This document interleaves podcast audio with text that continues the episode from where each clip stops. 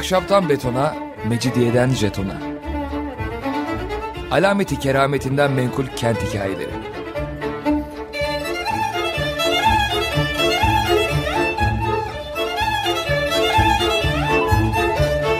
Hazırlayan ve sunan Pınar Erkan.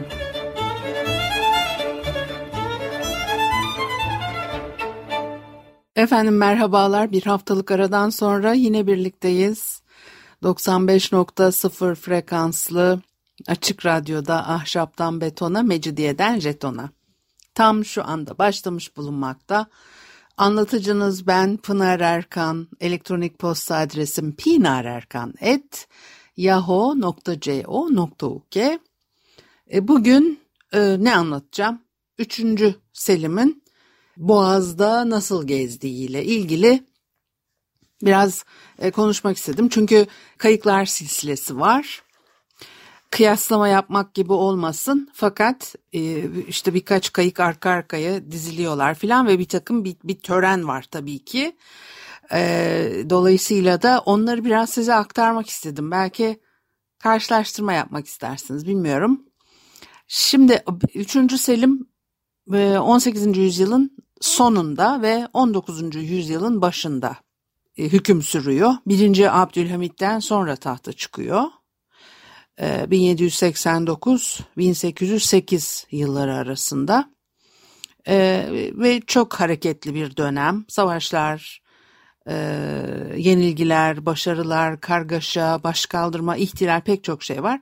Fakat çok bilinen padişahlardan da bir tanesi 3. Selim e, eğlenceye de düşkünmüş. E, o Fransız yazar çizer takımının Türk aydınları üzerinde bir etkisi var. E, ve o da Fransızlara meraklı. E, onun o tutumu sebebiyle 19. yüzyılın o toplumsal yaşam alanında oldukça özgür e, ve e, neşeli geçmesine neden olmuştur diyor e, Refik Ahmet Sevengil. Üçüncü Ahmet döneminde bile Fransa etkisi var İstanbul üzerinde. E, moda haline almış 3. Selim zamanında. Eğlence hayatı içerisinde bir iz bırakmış. Mesela e, Fransız mimarların yaptıkları kasırlar bir ara Melling'in e, Kofer tarafından, Melling ve Kofer e, tarafından Sarayburnu'nda Avrupa yapı tarzında bir e, yeni saray e, yapılması söz konusu olmuş. Fakat ondan sonra Fransızlar Mısır'ı işgal ediyorlar. Dolayısıyla da savaş konuşulmaya başlandığı için e, bu girişimin devamı gelmemiş. Üçüncü Selim zamanında Boğaz içine olan ilgi daha da artıyor. Boğaz gezileri yapmaktan çok hoşlanıyor deniz kıyılarında, e, boğazın kıyılarında dolaşmayı çok severmiş. E, ve padişahın e, boğazda geziye e, çıkacağını bir gün önceden duyuruyorlar. O gün İstanbul halkı yol boyunca e, seyre dökülürmüş. E, Sarayburnu'ndan deniz yoluyla boğaz içine geçiyor 3. Selim. E, sandallar da uzaktan kendisini izliyorlar deniz alayı göz kamaştıracak bir e, görkeme sahip olurmuş. Altı büyük sandalla padişah kafilesine yol açıyorlar bir kere. O altı büyük sandala 100-150 civarında iç oğlanı e, biniyor. Sağında solunda ikişer sandal bulunurmuş. Onlara da haseki ağları binerlermiş. Haseki ağları sandalda ayakta duruyorlar ellerindeki değneklerle e, çevredeki özel kayıklara buyruk veriyorlar. Yüksek sesle padişahın gelmekte olduğunu duyuruyorlar. Böyle anlatılmış ama bilemedim ki ne yapıyorlar acaba o değneklerle çakıl, çekil bakayım kenara açıl falan mı diyorlar. Hani şimdi var ya bir ara çok vardı. Araçların kapılarını açıp ayakta duran adamlar vardı. Hatırlıyor musunuz? Bir süredir görmüyorum ama bir zaman öncesine kadar çoktu bu. Barbaros Bulvarı'ndan e, araçla çıkmak mümkün olmazdı. Birkaç defa denk gelmişliğim var. falan filan kişinin aracı ve onun peşi sıra diğer araçlar artık kimlerse korumaları mı ne, neyse hem e, gittikleri e, araçların kapılarını e, açıyorlar hem de ayakta dikiliyorlardı. Acaba 3. Selim'in sandaldaki haseki ağları da o ellerindeki değneklerle etraftaki kayık, kayıkları mı itekliyorlardı ki bilemedim. Cahilliğime verin gerçekten. Sarık sandalı geliyormuş bu güzel. İçi olanlarını taşıyan altı sandaldan sonra sarık sandalı geliyor. E, padişahın sarığını taşımakla görevli bir kişi var o sandalda. E, sarığı elinde tutuyormuş. Değerli mücevherlerle işlenmiş bir e, şala sarılı. O görevlinin elinde duruyor. Kalabalığın arasından geçilirken görevli sarığı oynatırmış böyle hafifçe. Sağa sola sallarmış ve padişahın kavuğu e, halka ilgi göstermiş olurmuş. Yani bu da çok acayip değil mi? Padişahın kendi yok ama kavuk oynayıp duruyor. Ee, hay Allah'ım. Her şeyde bir e, gülünçlük, bir komiklik var. Şimdi e, sarık sandalın arkasından altı sandal daha geliyor. Bunların her birinde de e, saray ağalarından biri e, bulunurmuş. E, yani öncü sandallar 14 adet, arkadan da padişahı taşıyan kayık geliyor. Padişah iki kayıkta gidiyor. Yani İki, neyse şöyle söyleyelim padişah özgü iki kayık var ve e, içlerinde som gümüşten parmaklıkla çevrilmiş dört sütunlu üç fenerli birer köşk kurgulamışlar. O köşkler uçları sırma işlemeli incili e, saçak kırmızı çuhayla örtülmüş. E, Sultan Selim o kayıklardan birinde Köşkün altında ipek şilteler üstüne uzanırmış. Köşkün dışında arkada bostancı başı dümen tutuyor. Yani uzanmak şart mı? Şimdi e, uzanmayı versin şöyle kalıplı bir şekilde otursun sultan değil mi? O insana daha doğruymuş gibi geliyor. Ne uzanıyormuş şilteler üstüne. Tam böyle binbir gece masallarından çıkma bir manzara. Köşkün içinde de sadrazam ya da diğer iki önemli kişi padişahın karşısında gümüş parmaklıklı bölünmüş bir yerde saygılı bir biçimde oturuyorlarmış. E, e, padişah e, uzanmış yatmış e, gümüş parmaklıklarla bölünmüş yerde sadrazam ya da başka iki önemli kişi padişahın karşısında saygılı biçimde duruyorlar. Padişahın kayığında başka pek çok kimseler daha e, bulunurmuş. Kayığın iki yanında bostancılar iki dizi oluşturuyorlar ve her birinin ortasında da birer baş çuhadar var. Bunlar ellerinde küçük sandalye tutuyorlar. Karaya varıldığında da padişah kayıktan çıkıp ata binecek ya o zaman o sandalyeleri seki onlar bence binek taşı gibi kullanıyorlar. Ee, bir de haseki ağası duruyor kayığın başında. O kayığın mahmuzunda uçmaya hazır bir küçük kırlangıç oyması olur. Onun için de padişah kayığına kırlangıç deniyor. İkinci padişah kayığında silahtar ağa var ve e, padişahın e, kılıcını taşıyor. O da öyle kırlangıçlı ve de son derece e, görkemli bir kayık. Padişahın yeri boş duruyor. Sultan Selim karaya çıktığı zaman her çıkışında sandallarını değiştiriyor. Giderken bir sandala biniyor, gelirken başka bir sandala biniyor. O padişah kayıklarının arkasından harem ağlarını taşıyan kayıklar geliyor. En baştakine kızlar ağası yaslanırmış. Sultan Selim saray burnundan hareket edip Kız Kulesi hizasına geldiği zaman orada top atılarak padişahın geçtiği duyuruluyor ve kulenin önünde dizilmiş bostancılar yerlere eğilerek saygı gösterisi saygı gösterisinde bulunuyorlar. Üçüncü Selim'in gideceği yeri önceden çadırlar kuruluyor, bir hazırlık yapılıyor. E, ve padişah vardığı zaman burada dinleniyor, yemek yiyor. Ondan sonra binlerce kişinin ortasında e, pehlivanlar güreştirilir, cambazlar oynatılırmış, ayılar e, boğuşturulurmuş ve işte bir şenlik oluyor yani. Ondan sonra tabii seyirci var bol miktarda, insanlar da eğleniyorlar.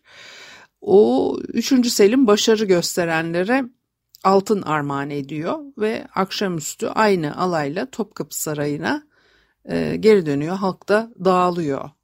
böyle bir gezinti e, süreci muhtemelen özel günlerde e, yapıyor bunu. Bir müzik arası verelim ondan sonra devam edelim. Efendim Açık Radyo'da Ahşaptan Betona, Mecidiyeden Jeton'a devam ediyor. Haliyle Pınar Erkan'ı dinlemektesiniz. Şimdi e, Sultan Selim'in e, Boğaz'da gezintiye çıktığı zaman nasıl bir gidiş sergilediğini, kaç kayık yola çıktıklarını, yanındakileri falan biraz konuştuk. Bir de tabii vezirler var. O vezirlerin konakları, e, yaşam biçimleri e, neler oluyor biraz ona da belki e, göz atabiliriz. Bir debdebe tantana var elbette sarayda. Eski vezir konaklarının kuruluşu insanlarını da belki ele alabiliriz. Orta halli bir vezir dairesini düşünürsek eğer orada Ketüda var. Divan efendisi, mektupçu, Ketüda katipleri, hazine katipleri, imam harem ketudası ve konağın e, ileri gelenleri. Ee, onların dışında da her vezirin iç oğlanlarından düzeltiyorum iç ağalarından 24 gediklisi bulunurmuş. Bunların başkanları, subayları, silahtar ağa, silahtar ağa sürekli olarak e, vezirin, paşanın yanında duruyor.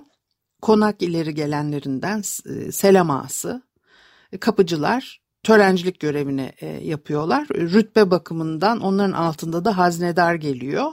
Mühürdar, divitdar, kaftan ağası, çuhadar ağa, iç oğlanlarının başçavuşu, bir de çamaşır ağları geliyor. Bazılarını bilmiyoruz ama birçoğu işte görevlerini söylediğimiz zaman işlerinin ne olduğunu da e, anlayabiliyoruz. Vezirlerin ketüdası konağın yönetiminde genel yardımcı demek divan efendisi vezirin önünde yapılacak kurul toplantılarını e, düzenliyor ve hazırlıyor. E, mektupçu e, yazışmaları kaleme alıyor. İşte evrakları okuyor, vezire anlatıyor ne yazıyor mektuplarda.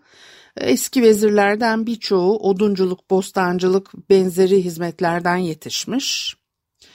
Hani ne anlatıyor, niye vezirler kendileri okumuyorlar? Yüreklilikleri, savaşta gösterdikleri cesaretleri nedeniyle e, vezir olabiliyorlar.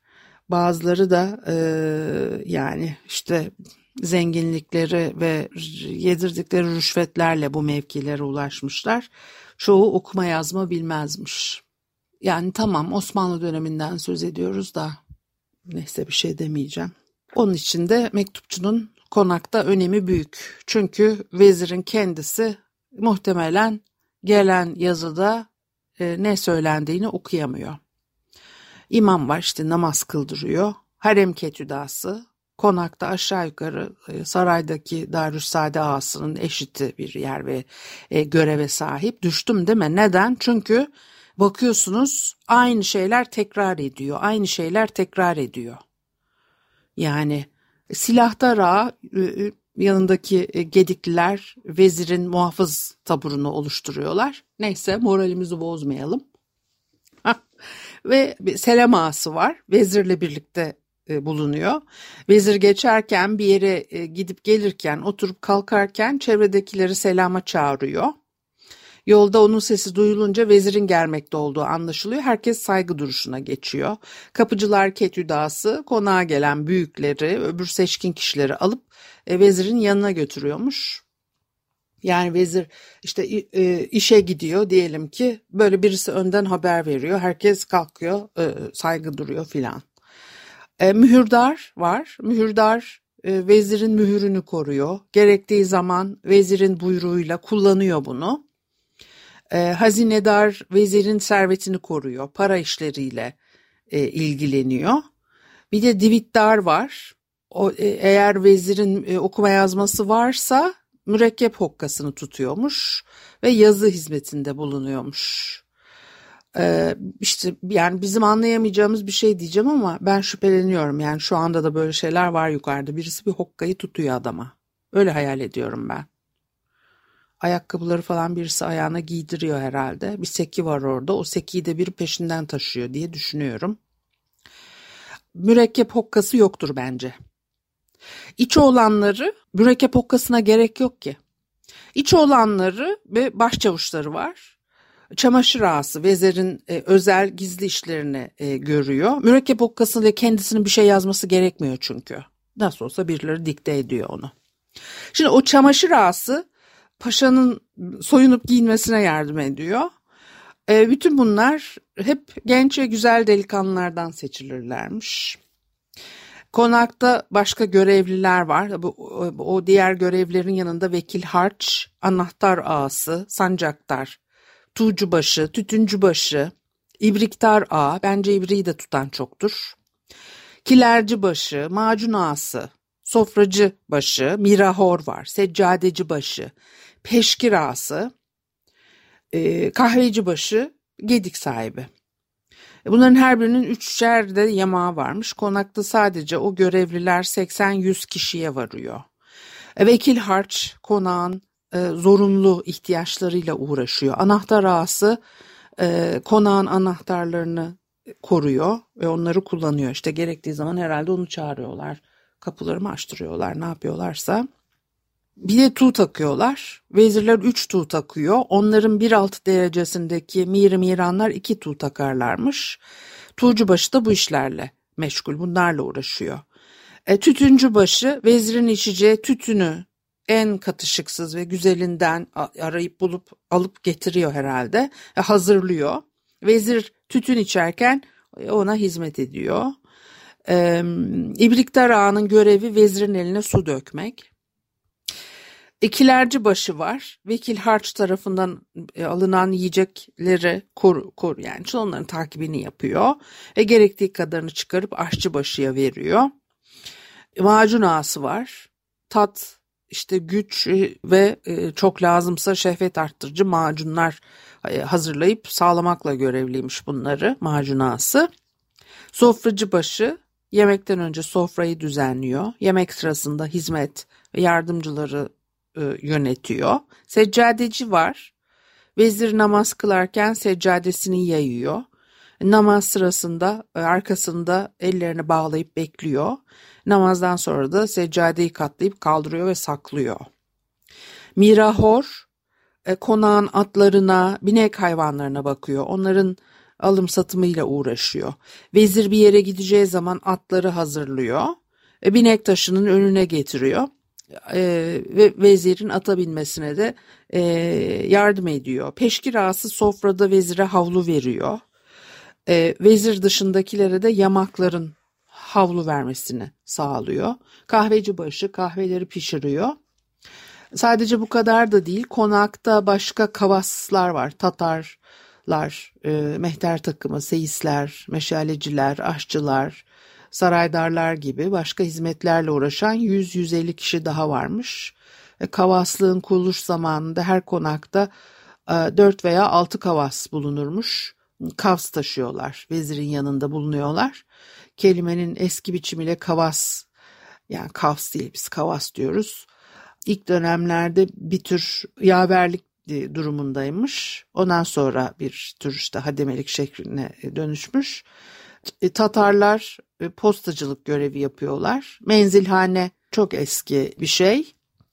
Düzenli postalar oluşturulmamış ama İstanbul'a çevredeki illerden veya İstanbul'dan e, çevredeki illere başka yerlere posta gönderilecekse eğer konaklardaki o Tatarlar aracılığıyla ulaştırılıyor. Her konakta bir Tatar ağası var, bir Tatar oda başısı, 40-50 kadar da Tatar var. Sanki her vezirin evinde bir postane var gibi değil mi? 40-50 Tatar. Ne bileyim ben e, her gün böyle dağılıp gidiyorlar mı ne yapıyorlar? Bir şeyler gönderilecekse. Tatar halkından tabanları kuvvetli kişiler arasından seçilmiş ne yapıyorlar? Koşa koşa mı götürüyorlar? Ondan sonra başka soydan gelen kişiler de bu işe alınmış. Tatar kelimesi de e, postacı anlamında kullanılmaya başlamış hızlı tabanları kuvvetli hızlı koşabilen kişileri veriyorlar ellerine postaları. Onlar da koşa koşa götürüyorlar. Çok acayip.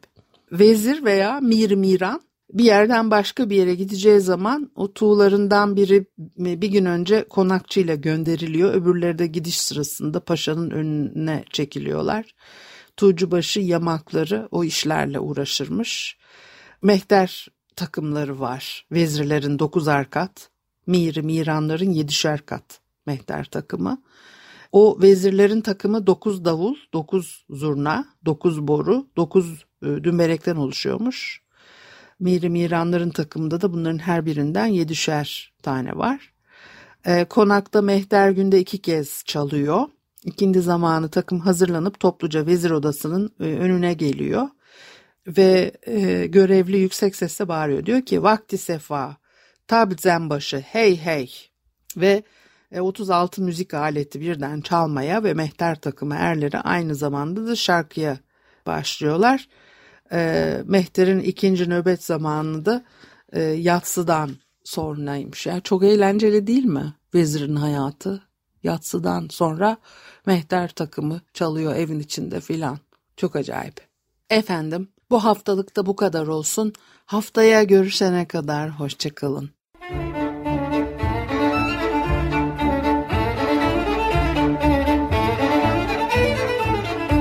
Ahşaptan betona, Mecidiyeden jetona. Alameti kerametinden menkul kent hikayeleri.